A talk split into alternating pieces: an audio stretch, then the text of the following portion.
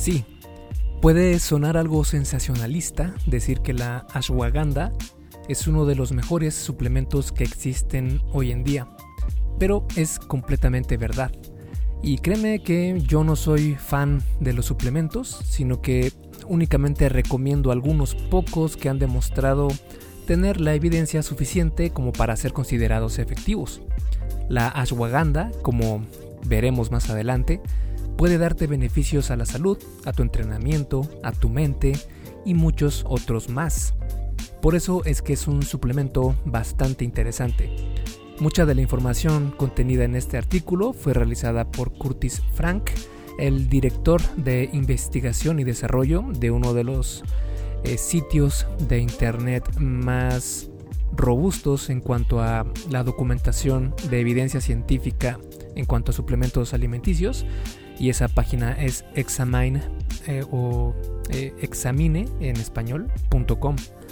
Al terminar de escuchar este episodio, te puedo asegurar que estarás tentado a comprar algún suplemento de ashwagandha y para eso también te voy a platicar cuál debes elegir. Y recuerda que este y todos los demás episodios del podcast son traídos a ti por Fase 1 Origen, mi videocurso sobre salud y fitness para aquellas personas que van comenzando en su travesía para iniciar una vida más saludable con ejercicio y también con una nutrición flexible, saludable y también que no tengas que ser tan restrictivo a la hora de comer y tengas que evitar todos tus alimentos favoritos, sino que te voy a enseñar cómo puedes incluir estos alimentos y aún así ver resultados. También te comparto dentro de este curso rutinas para entrenar desde casa o también para gimnasio de una forma, eh, digamos, en una curva de aprendizaje mucho más adecuada para quienes van iniciando desde cero en esto del fitness. Y si quieres conocer más sobre estos cursos, puedes ir a esculpetucuerpo.com diagonal fase 1. Todo junto, sin espacio y el número 1 con número, fase 1. Y bueno, sin más, te dejo con el episodio número 135 de la arte y ciencia del fitness. Yo soy Mike García y te veo en dos segundos. Como siempre, vamos a iniciar desde el principio. Y ese principio es, ¿qué es la ashwagandha? El nombre científico de la ashwagandha es Withania somnífera. Ya sé, ni a cuál irle de los dos nombres, pero la ashwagandha es una hierba usada en el ayurveda, que es la medicina tradicional de la India. La raíz de la ashwagandha huele algo así como a caballo.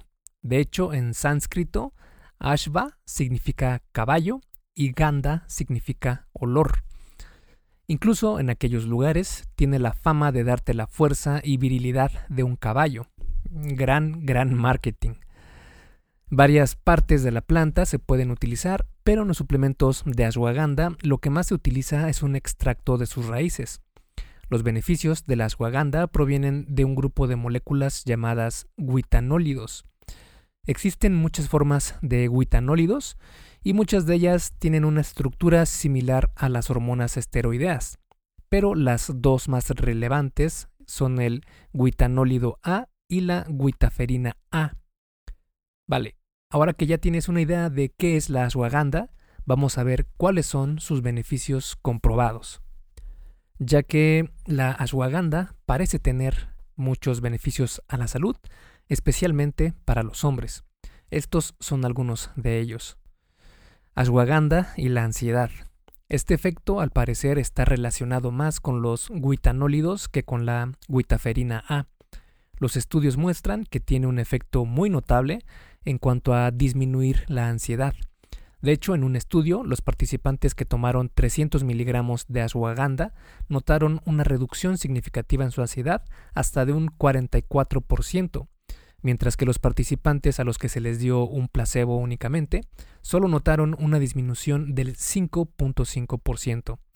En otro estudio realizado con participantes obesos, ayudó a que perdieran peso al reducir el efecto de comer más debido al estrés y ansiedad por la alimentación. Ashwagandha y el estrés. A los compuestos que pueden reducir la percepción del estrés se les conocen como adaptógenos y la ashwagandha se le puede considerar un muy buen adaptógeno. Hay investigaciones que muestran que puede reducir el cortisol, la cual es considerada la hormona del estrés. Al parecer, estos efectos se dan gracias a los guitanólidos de la ashwagandha.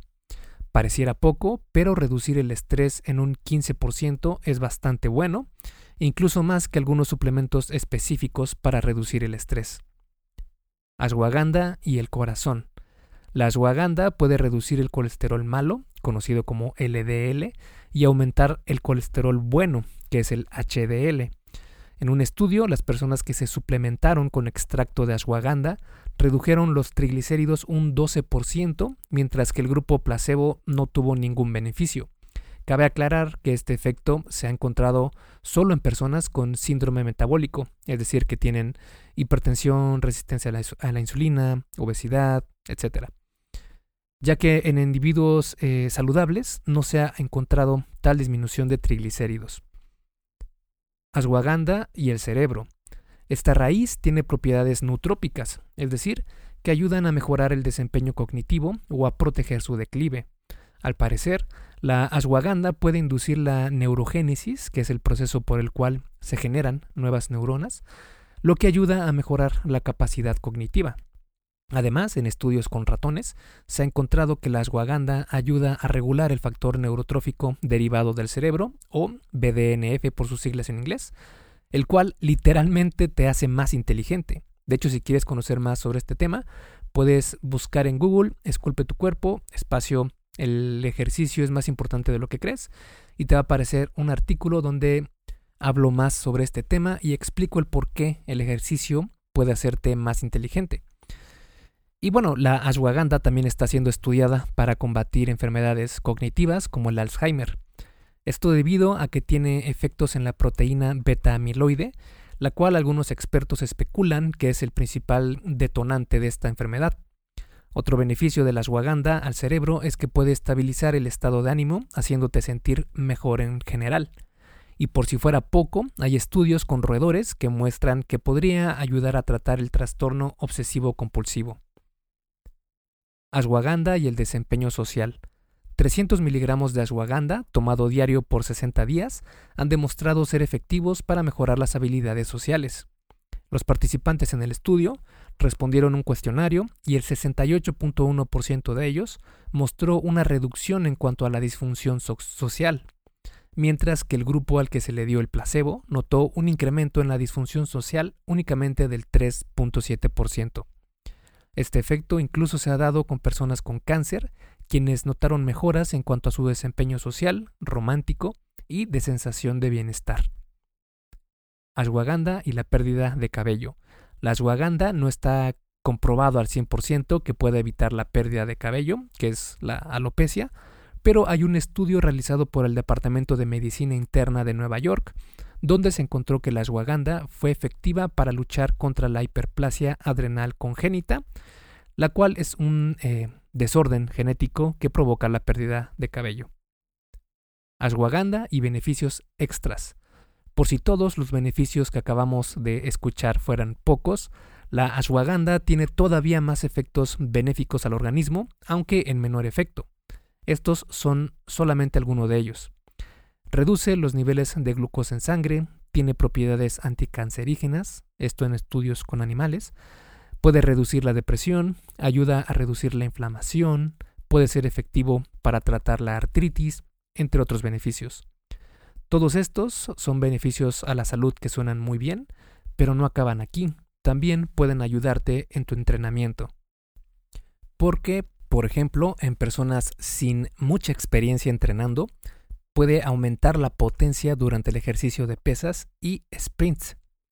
El grado en la mejora de fuerza es bastante bueno, el de sprints fue de 8 a 10% y las ganancias de novato en prensa en banco y de pierna fueron cerca del doble cuando se suplementó con ashwagandha en comparación con un placebo. Las ganancias de novato son aquellas que logras muscularmente cuando comienzas por primera vez a entrenar, tu cuerpo al recibir un estímulo completamente nuevo se adapta mejor y más rápidamente para ganar masa muscular. La ashwagandha también ayuda a reducir la fatiga inducida por el ejercicio físico.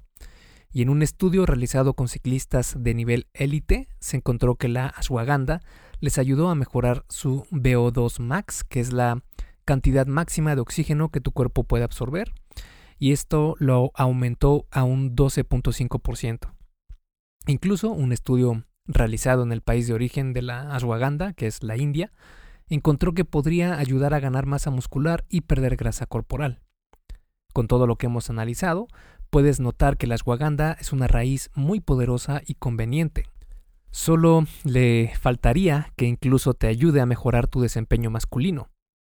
Ah, espera, también lo hace. Hey, rápidamente, antes de seguir con el episodio, ¿me harías un favor? Si te está gustando lo que estás escuchando en este podcast, ¿puedes compartirlo en tus redes sociales?